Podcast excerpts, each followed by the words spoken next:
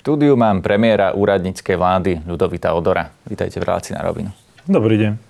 Pán premiér, máme tu konflikt medzi ministrom vnútra a policajným prezidentom, ktorý navonok vyzerá ako konflikt o nejaký status, ktorý si pán Šimko napísal na Facebook. On ho dokonca volá svojou literárnou tvorbou. E, je to naozaj konflikt o statuse, ako sme videli medzi Igorom Matovičom a Richardom Sulíkom v minulosti, alebo je to nejaký hĺbší problém o tom, ako vníma úlohu policie minister vnútra, ako ju vníma policajný prezident? Tak keby to bolo len naozaj o tom, že niekto napísal e, status e, súkromný a, a nerieši v tom nič ohľadom policie, tak e, by to už bolo dávno za nami, ale ten problém je samozrejme ten, že na jednej strane niektoré tie tvrdenia v statuse boli nešťastne formulované, to znamená, že niekto to mohol naozaj tak chápať, že je tu nejaká snaha politicky vplývať na vyšetrovanie kauz. A e, tá druhá strana zase možno nie dostatočne vysvetlila, do akej miery sa to týka tohoto, lebo ja som presvedčený, že ani pán minister nemal na mysli takéto niečo. Skôr to, že ani policia nemôže mať, že úplne voľné pole pôsobnosti. Musí byť e, ten postup zákonný, musí byť etický, morálny. To znamená, že aj policia môže zlyhať a samozrejme vtedy treba vyvodzovať nejaké a, a, e, zodpovednosti ale trošku sa to týkalo aj tej situácii v Dubnici nad Váhom, kde sa nakoniec ukázalo, že tých zlyhaní bolo viac, ale nie predovšetkým e, u policajtov. Možno niektoré tie vyjadrenie policie alebo policajta jednotlivca neboli najšťastnejšie formulované, ale ide vlastne o to, čo by som ja chcel teda docieliť e, v tomto spore, aby sme jednoznačne na verejnosť alebo verejnosť ubezpečili, že nemáme žiadny záujem. Táto vláda absolútne nemá žiadny záujem zasahovať do policajného vyšetrovania. Aj preto som reagoval už minulý týždeň e, e, vlastne svojim vyjadrením, že toto ja absolútne odmietam a preto a mojou úlohou je teraz nejak obrúsiť tie hrany a skúsiť nájsť e, nejakú spoločnú reč. No ale vy opäť hovoríte o statuse. Ja sa vlastne pýtam, či ten status nie je len nejaký vrchol ľadovca. Či za tým nie je niečo, do čoho vlastne vy už možno vidíte, lebo s tými ľuďmi komunikujete, ale verejnosť vidí zatiaľ len ten status. Či tam nebolo niečo také, že napríklad minister chcel priamo riadiť policajného prezidenta a nezhodli sa na tom? To určite takto nie je. To, to viem povedať. Áno, vidím do toho trošku viacej, lebo riešim tú situáciu neustále aj a dnes budem mať nejaké stretnutie e, kvôli tomu. A je to, e, je to samozrejme stred, e, ako jedna aj druhá strana vidí budúcnosť policie. Pre mňa je, ako som povedal, pre mňa je dôležité naozaj ten výsledok a ten výsledok bude jednoznačne potvrdenie toho, že žiadne politické ovplyvňovanie vyšetrovania nebude. A to znamená čo v praxi? To sa dozviete v najbližších dňoch, čo to znamená, ako sa to dá zabezpečiť, ale ubezpečujem vás, že to je môjim cieľom a to aj doručíme v priebehu niekoľkých dní. Je možné, že to bude znamenať koniec ministra vnútra alebo koniec policajného prezidenta? Všetko je možné. Pre mňa je dôležitý výsledok.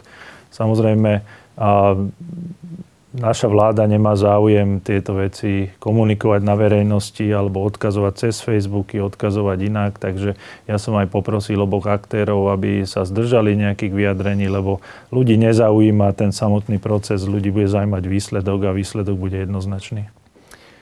Viete vy o tom, že by minister vnútra, pán Šimko, eh, chcel napríklad nejaké informácie z vnútra policie alebo z vyšetrovania vecí, alebo že by tam chcel mať v policii nejaký personálny vplyv?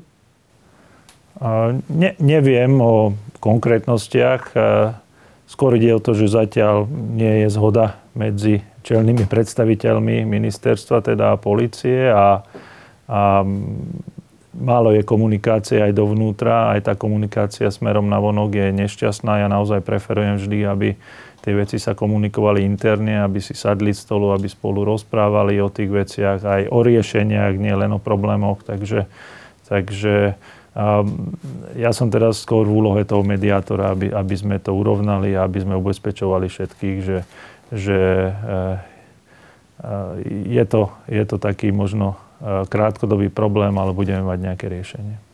Keď hovoríte, že je to spor o budúcnosť policie, ako si to má verejnosť vysvetliť? Lebo naozaj aj vy to naznačujete, že ten problém je teda hĺbší ako len ten status. Lebo keby to bol status, tak eh, dáva logiku to, čo hovoríte, že tie strany si sadnú a povedia si, ja som to myslel takto a eh, ja to myslím inak a nejakým spôsobom si to vydiskutujú, aspoň tak to predpokladám pri nejakých racionálnych aktéroch. Ale tak to zjavne nedopadlo.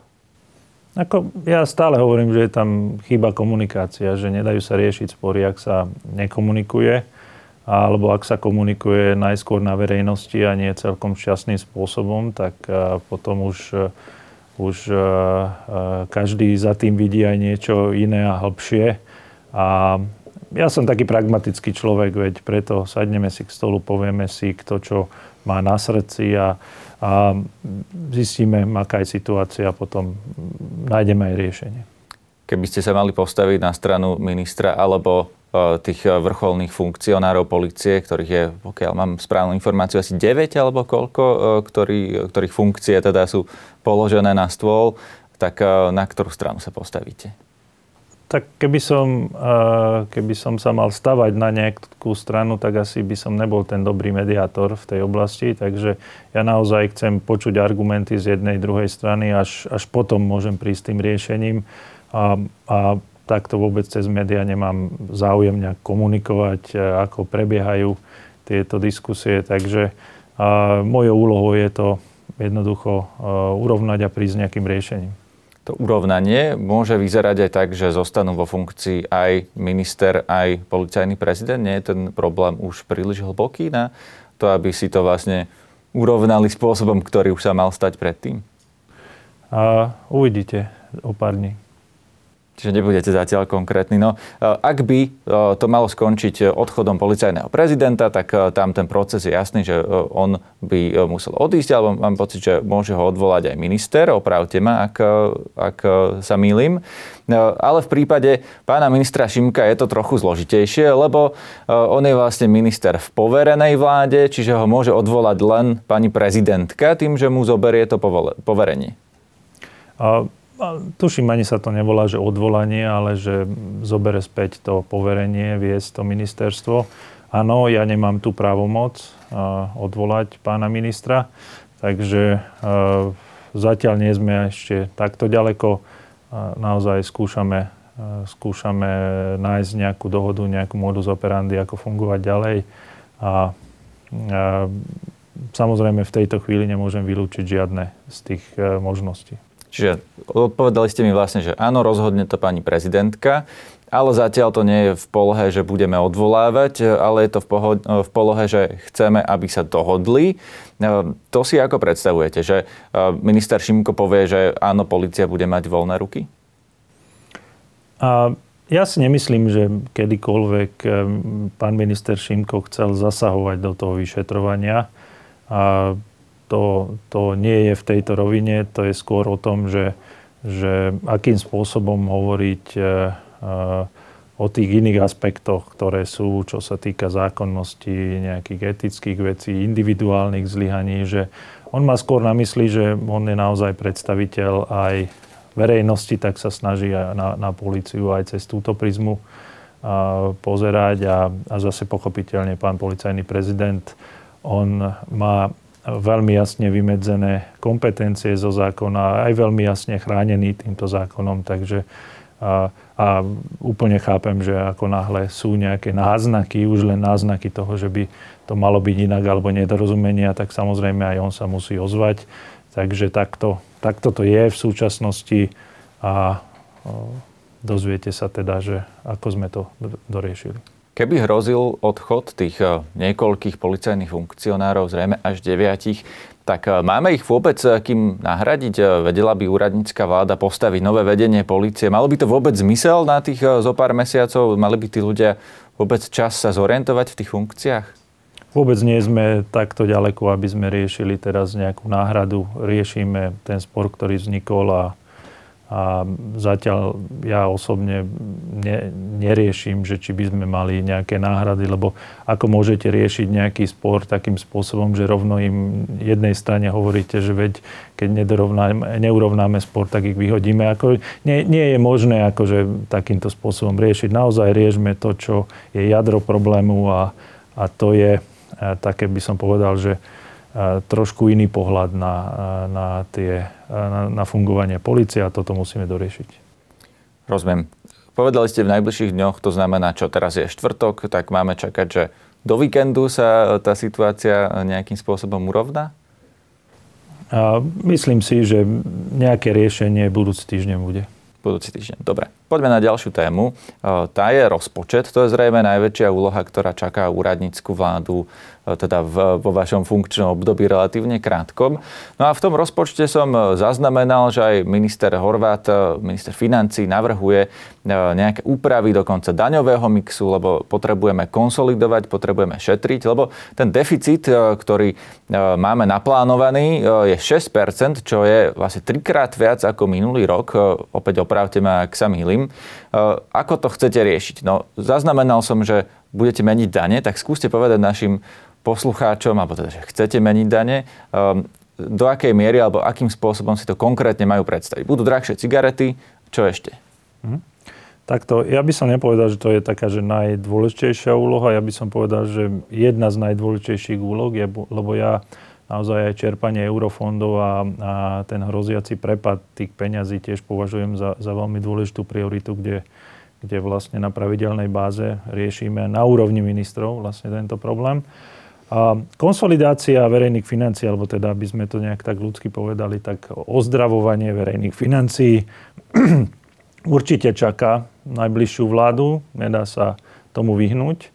A my e, zatiaľ e, nechceme to riešiť takým spôsobom, že veď počkajme si, nejaká vláda príde a volá, čo spraví a pro forma urobíme nejaký rozpočet a nás to nezaujíma.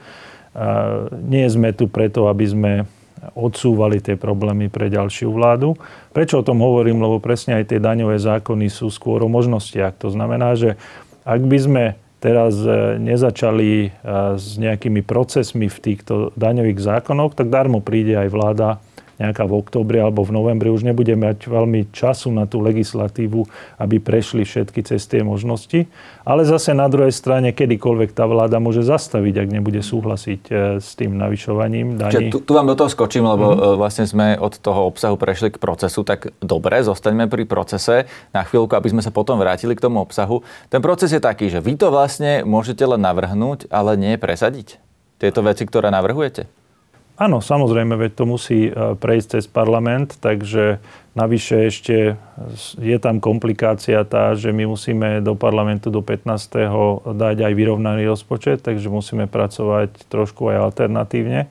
Ale prečo hovorím o tom procese? Lebo nie je to teraz v tej rovine, že táto vláda tu teraz e, ide navyšovať dane alebo, ja neviem, riešiť e, výdavky a sekať výdavky. Jednak na to v tejto pozícii tejto vlády nemáme ani mandát riešiť nejaké vážne hospodársko sociálne otázky, aj zmeny daňových zákonov a takýchto záležitostí. To potom parlament bude riešiť. No a preto som začal tým procesom a nie, nie obsahom, lebo presne o to ide, že my to chceme postaviť tak, aby každá vláda, ktorá príde, mohla mať už na stole nejaké veci, z ktorých si vie vybrať. Ja som to v nejakej relácii nazval, že Lego kocky. To znamená, že potrebujete postaviť ten konsolidačný dom alebo ten dom ozdravenia verejných financií z tých Lego kociek a budeme ponúkať novej vláde aj na strane príjmov, to znamená, že zvyšovanie daní, aj na strane výdavkov, to znamená znižovanie výdavkov. A teraz tých opatrení bude viac, než je potrebné na tom horizonte tých troch rokov a tá vláda bude môcť vybrať. Vláda, ktorá má a, a skôr tendencie k tomu, aby zvyšovala dane, bude môcť zvyšovať dane, lebo tie zákony už budú v legislatívnom procese, nemusia odznova začať, a, lebo by to ani nestihli do toho 1. Rozumiem, januára. Povedzme si, že ktoré konkrétne dane, ja som teda spomenul už tie cigarety, lebo to mi, um, to, je, to mi príde také, že to vlastne robí skoro každá vláda, že je to také najmenej, uh, najmenej bolestné. Zachytil som uh, daň z nehnuteľnosti, že chcete zdaniť viac podlažné nehnuteľnosti. Skúste povedať ako, lebo viem, že tam sú problém tie cenové mapy, takže či sa to nejako vyrieši. Lebo v opačnom prípade e, viac podlažné nehnuteľnosti majú niekedy aj dôchodcovia na vidieku, tak e, skúsme vyjasniť v tomto, že ktoré a ako tie nehnuteľnosti by ste zdanili. No veď presne o to ide, že my zatiaľ sme odštartovali ten proces. Prečo v týchto daniach? To je, to je možno otázka, ktorú, ktorá sa dá vysvetliť, preto lebo jednak e, je, je také určité pravidlo, že keď aj zvyšujeme dane, tak je lepšie zvyšovať tie dane, ktoré neblokujú nejak ekonomickú aktivitu alebo nedemotivujú ľudí pracovať alebo investovať firmy. A to sú presne takéto typy daní. To buď spotrebné dane, alebo teda majetkové dane ako dan z nehnuteľnosti. No a ako vieme, dan z nehnuteľnosti je veľmi nízka na Slovensku, ale je v kompetencii momentálne obcí a regiónov. Takže to, čo my potrebujeme, my potrebujeme hovoriť o tých daniach, kde si myslíme, že je najľahší priestor na to, že ak tá ďalšia vláda bude chcieť, aby tam mohli urobiť tie opatrenia. Pri cigaretách, ako ste spomínali, robí každá vláda, pri tých nehnuteľnostiach je toho menej a naozaj by sme chceli postupne prejsť na eh, ten princíp nie na základe výmery toho bytu, že neplatiť daň podľa metrov štvorcových, ale vlastne podľa hodnoty tej nehnuteľnosti. A táto otázka, ja som to ešte otvoril 2012, keď bola potreba, či 2011, keď bola potreba konsolidácie. Odtedy sme sa nepohli ani e, možno o, o meter v tejto oblasti. No, lebo Vždy sa len vyhovárame, že... Cenovými že dnes. Áno, áno.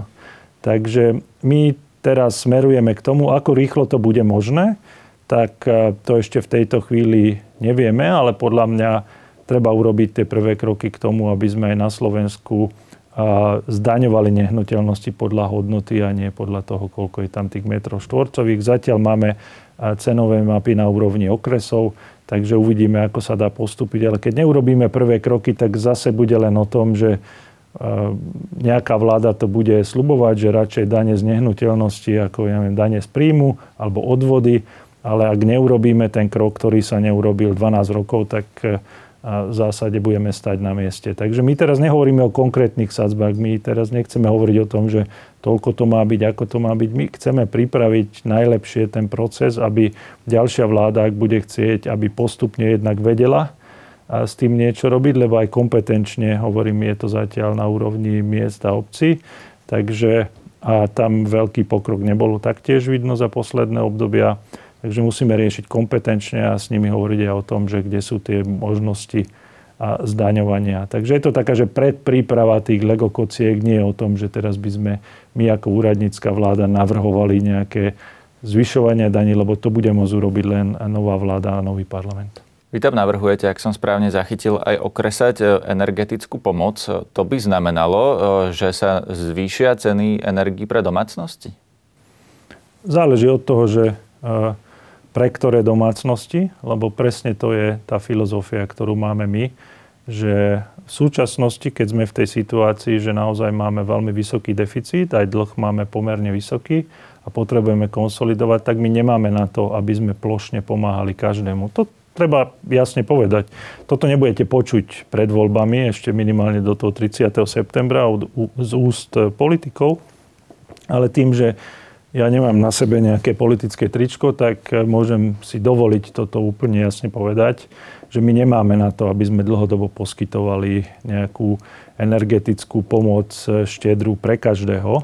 Ale to neznamená, že nechceme chrániť tie najslabšie príjmové skupiny. A navyše podľa mňa aj pre isté e, domácnosti je celkom rozumné, aby sa zvýšila cena energií, lebo tým pádom aj núti trošku šetriť e, v tejto oblasti a my veľmi potrebujeme aj tú zelenú transformáciu našej ekonomiky. Takže domácnosti, ktoré si to môžu dovoliť, tak pravdepodobne tam dojde k nejakým vyšším nákladom, ale zase našou snahou je ochrániť domácnosti alebo skupiny obyvateľov, ktoré sú na tom najhoršie. Ako ich odlišíte, tých, eh, ktorí si to môžu a ktorí si to nemôžu dovoliť? Lebo podľa príjmu si to predstaviť viem, lenže príjem nezahrňa výdavky, či keď má niekto, ja neviem, vysoké príjmy, ale zároveň vysokú hypotéku, tak môže byť v podstate relatívne chudobný človek. A nie je chudobný človek, lebo oproti tej hypotéke má aj ten dom. To znamená, ktorý mu ešte aj zdaníte?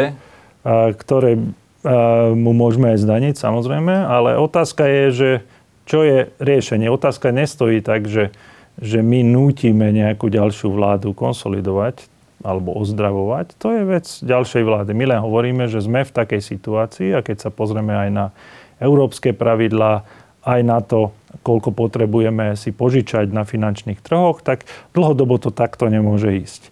Bude na vláde, ako, ako si povie, akým tempom chce konsolidovať my sme už niečo k tomuto zverejnili práve aj tento týždeň, že je dôležité hovoriť aj o tempe, ale aj o skladbe, lebo dá sa konsolidovať nezmyselne, takže e, vlastne aj zabíjame tú ekonomickú aktivitu a dá sa trošku rozumnejšie konsolidovať. Takže my skúsime navrhnúť taký, taký spôsob, ktorý je taký priateľnejší z dvoch hľadisk. Jedno hľadisko je ekonomický rast a aby sme neškrtili v tých časoch veľmi intenzívne, aj, aj keď, keď ekonomický rast je slabší. A na druhej strane, aby sme nešli na úkor práve tých nízkopríjmových domácností. Navyše tu máme, a preto som spomínal aj tie eurofondy, nebola len to taká náhoda na začiatku. A ak naozaj rozbehneme tie eurofondy, tak môžeme my trošku ubrať z tých našich e, domácich peňazí, ak namiesto nich vieme do ekonomiky dotiahnuť oveľa viac peňazí ano, z eurofondov. Rozumiem. K eurofondom sa ešte dostaneme, dokonca ešte aj k tým škrtom by som sa chcel dostať, ale ešte predtým uh, sa vás opýtam toto, lebo vy tu vlastne celý čas naznačujete, že budúca vláda nebude mať na výber. Budúca vláda bude musieť škrtiť, uh, bude musieť uh, vlastne E, znižovať výdavky, zvyšovať dane, lebo nemá peniaze. No ale potom tu máme v kampani politikov, ktorí sľubujú lacnejšie potraviny, lacnejšie energie. Vy ste mi teraz povedali, že tie energie budú musieť byť drahšie. Čiže tí politici sľubujú niečo, na čo jednoducho nemáme? Uh, neviem, ja čo si pamätám, pred uh, každými voľbami to bolo takto.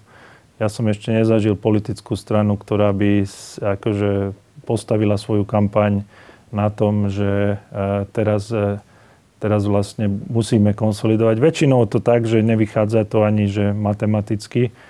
Všetci slubujú, že znížime dane, zvýšime výdavky, ešte znížime dlh a jednoducho to sa nedá, nedá urobiť a preto pre mňa je dôležité hovoriť aj hlas rozumu pred tými voľbami. Samozrejme už ten spôsob, tempo, to je vždy na tú ďalšiu vládu, ale a nerád by som bol, aby sme, aby sme my mlčali, keď, keď ten problém je naozaj viditeľný. No a teda, keď by niekto nechcel zvyšovať tie ceny energii, tak ako sľubujú niektorí na billboardoch, že budú lacnejšie potraviny, lacnejšie energie, tak bude musieť niekde škrtať. Vy aké škrty konkrétne navrhujete? Hovoríte o tom balíčku Lego, že si budú môcť vystavať ten svoj konsolidačný balíček, tak kde sa dá škrtať? Mm-hmm. Paradoxne začnem príjmami, aj keď to nie, nie sú škrty v tom pravom slova zmysle, ale my máme aj v daňovom systéme pomerne ešte stále veľa výnimiek, nejakých špeciálnych režimov a, a rôznych oslobodení. A to sú ako keby že výdavky. Síce sú to príjmy, ktoré neprídu, ale to je tiež pomoc pre určité skupiny ľudí. Takže to máme takýchto výnimiek za, za vyše miliardy, takže musíme pozrieť. Niektoré sú opodstatnené bez, bez pochyby, ale inde sa dá pozrieť. Potom je veľmi dôležitá úloha, ktorú ja vidím v tom, že aj útvar hodnoty za peniaze za tie roky, čo existuje, už identifikoval množstvo vecí, ako šetriť bez toho, aby sme možno výrazným spôsobom ovplyvnili tie služby, ktoré dávame zo štátnych peňazí. Skúste dať konkrétny príklad. Konkrétny príklad je aj zdravotníctvo pre mňa. To znamená, že zdravotníctvo sa vyznačuje tým, že každých pár rokov už naozaj naposledy odlžujeme nemocnice. My tam ako nevieme nejakým spôsobom zabezpečiť nejaké mechanizmy, aby, aby nemocnice hospodárili oveľa efektívnejšie. Takže tam boli aj nejaké náznaky z, z UHP, čo by sa dalo centralizovať, ako by to mohlo fungovať lepšie. Takisto, takisto UHP sa pozreli na personálny audit ako keby verejnej správy, že ako to vyzerá v tej mzdovej oblasti, a, ale nie z hľadiska možno ani, ani miest, ale možno skôr z hľadiska počtu na Čiže niektorých ministerstvách. Samozrejme, to je jedna vec, ale zase treba povedať pravdu. Väčšinu, veľkú väčšinu verejných výdavkov robia transfery sociálnej oblasti a v oblasti dôchodkov a zdravotníctva. Takže zase, ak niekto slubuje, že všetko lacnejšie alebo všetko zadarmo, tak nie je veľký priestor urobiť to tak, že zase druhou rukou to nevezmem niekde inde. Takže podľa mňa sa treba pozrieť a prehodnotiť aj e, oblasti sociálnej pomoci, či sa tam nedá na základe adresnosti ušetriť nejaké peniaze. A potom ešte jeden ďalší rozmer, ktorý je dôležitý a o tom sa málo hovorí, že vlastne pre nás nie je rozhodujúci ten ukazovateľ, že aký bude deficit budúci rok, ale pre nás je, ako krajinu je oveľa dôležitejší, že ako to bude vyzerať na nasledujúcom horizonte, ja neviem, 5 až 10 rokov. A tam už prichádzajú do úvahy aj reformy, ktoré môžu byť aj v zdravotníctve, aj v oblasti eh, penzí, aj v oblasti teda sociálneho zabezpečenia e, seniorov v tejto krajine, lebo e, vlastne to všetko hovorí o tej dlhodobej udržateľnosti. Takže tie Lego kocky musí tá ďalšia vláda tak nakombinovať, že nejaké reformy, ktoré možno zlepšia dlhodobo verejné financie, niektoré okamžité škrty, niektoré možno zvýšenia e, daní a iných poplatkov, ale chceme to zodpovedne pripraviť tak, aby vo všetkých týchto oblastiach boli boli nejaké náznaky, ale nie je to... Sme tak ďaleko, naozaj, keď sa pozrieme, že 6%, to keď len tak úplne, že z hlavy dáte, tak to je niečo 6 miliard eur. To, uh, to, to urobiť... o deficite áno, za tento rok. Áno, za tento rok, že toto nie je tak, že to viete urobiť v jednom roku a je to aj nemysliteľné to urobiť v jednom roku že my navrhneme aj nejaký, nejaký spôsob, ako sa, ako sa postupne dostať k udržateľnosti na takom strednodobom horizonte. Bolo to nezodpovedné od tej predchádzajúcej vlády, že sme sa dostali na 6-percentný deficit? Lebo naozaj predchádzajúci rok, ak sa nemýlim, sme mali 2% čiže v tom predvolebnom roku sa strojnásobil. A, tak nezodpovedné, no o, ono keď sa pozrieme na nezávislé hodnotenia toho, že kde sme, tak naozaj e, v EÚ máme najvyšší deficit, čo nám komisia prognozuje, nie my, nie nikto na Slovensku, naozaj Európska komisia, že sme najhorší, stojíme na konci radu. No a problém je naozaj ten, že v minulom roku, keď ešte začínala inflácia, tak postupne sa naplňala štátna kasa cez to, že ľudia platili cez vyššie ceny aj vyššiu DPH, vyššie spotrebné a, dane, čo je aj DPH, je istá forma spotrebnej dane. No ale to, to sa nedá len tak, že teraz platím vyššie dane, ale na výdakoch sa mi tá inflácia neprejaví. Tá sa prejaví len s oneskorením. Vyššie e, treba platiť aj za verejné tovary a služby, treba zvýšiť adekvátne dôchodky, treba zvýšiť adekvátne sociálne výdavky, mzdy. Takže z tohto pohľadu kým e, ten pozitívny efekt inflácie cítil rozpočet už minulý rok, ten negatívny, ktorý je o neskorení, je v tomto roku a navyše ešte boli tam také, že plošné veľké opatrenia poschvalované. No, na to Takže... sa práve pýtam, či to bolo nezodpovedné rozdávať, vlastne, lebo politici sa všetci zhodnú, že e, ľudia si zaslúžia. Keď som sa pýtal Eduarda Hegera v tomto štúdiu, tak mi povedal, že on to nelutuje, podľa neho ľudia si zaslúžia viac. Každý si zaslúži viac. Problém je, že nemáme nekonečno zdrojov.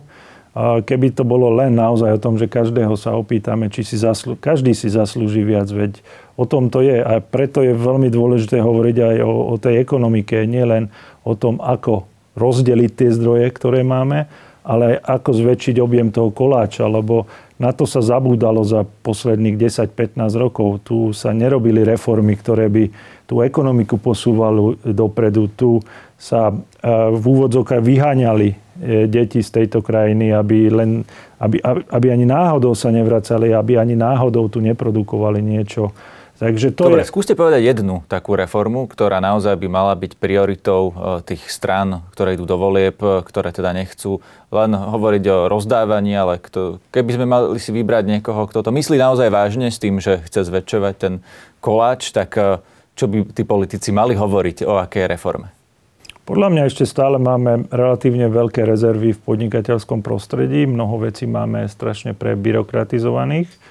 Ale pre mňa je tá, akože keď kľúčovú vec, ktorú by som povedal a k tomu dáme aj, aj e, nejakú správu s konkrétnymi odporúčaniami, to je manažovanie talentu a veda a výskum. To je, to je úplne kľúčové z hľadiska budúcnosti krajiny.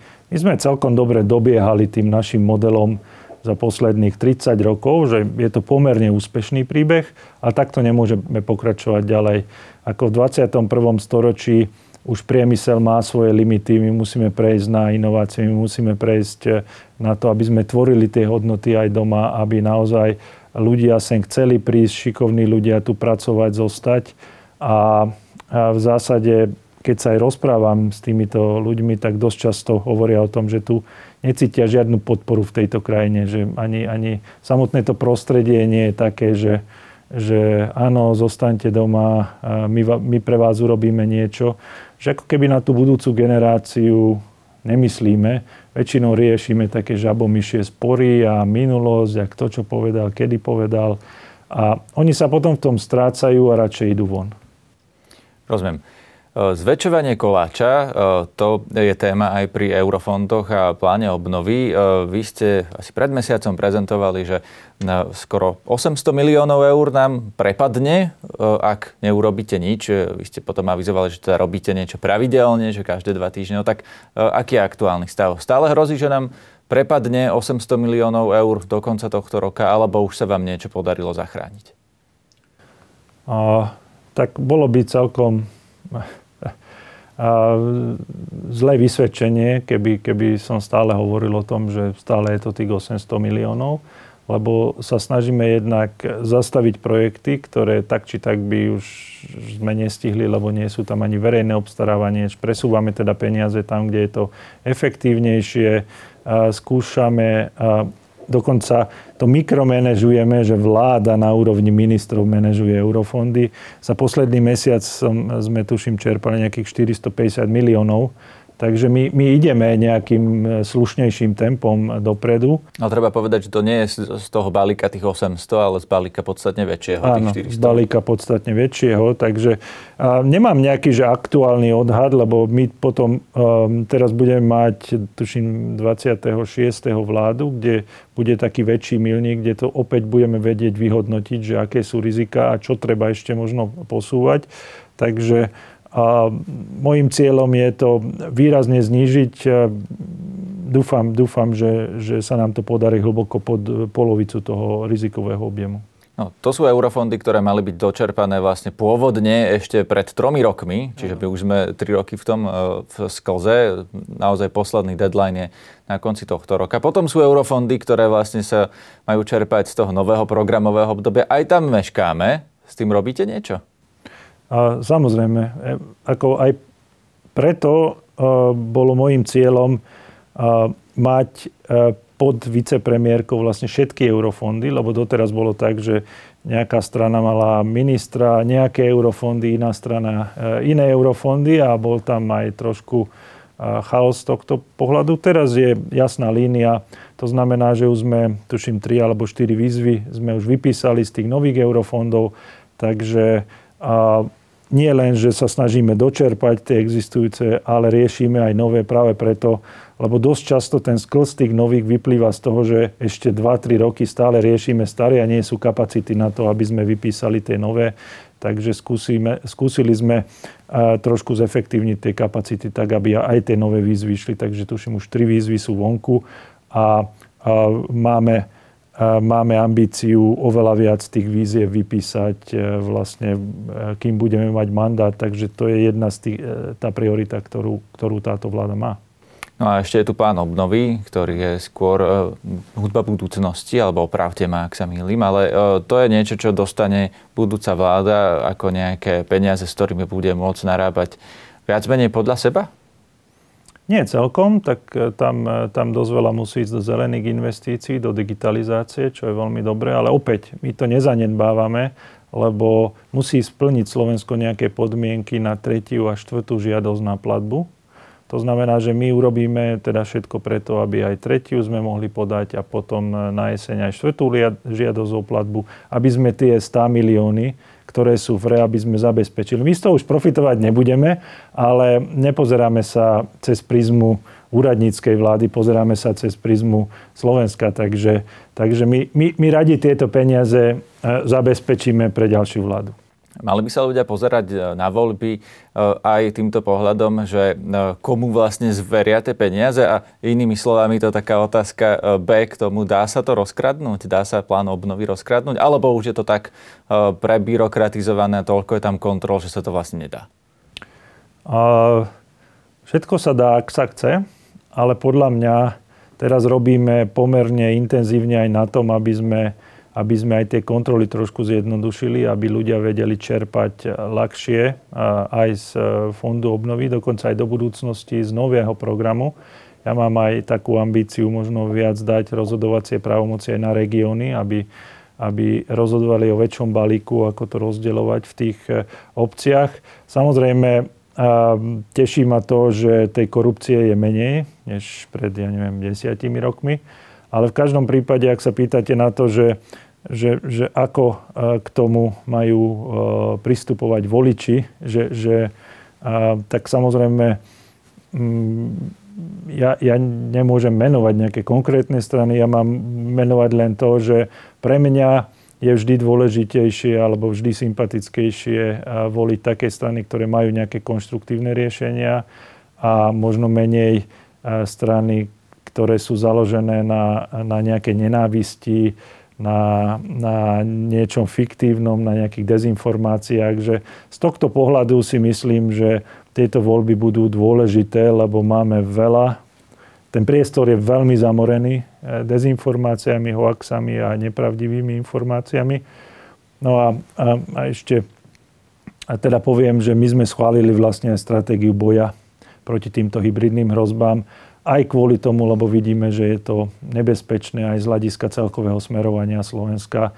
A aj ako úradnícka vláda chceme ukazovať, e, že, že ten kompas máme dobre nastavený a ten kompas ukazuje na západ proeurópsky, pro, uh, pro NATO.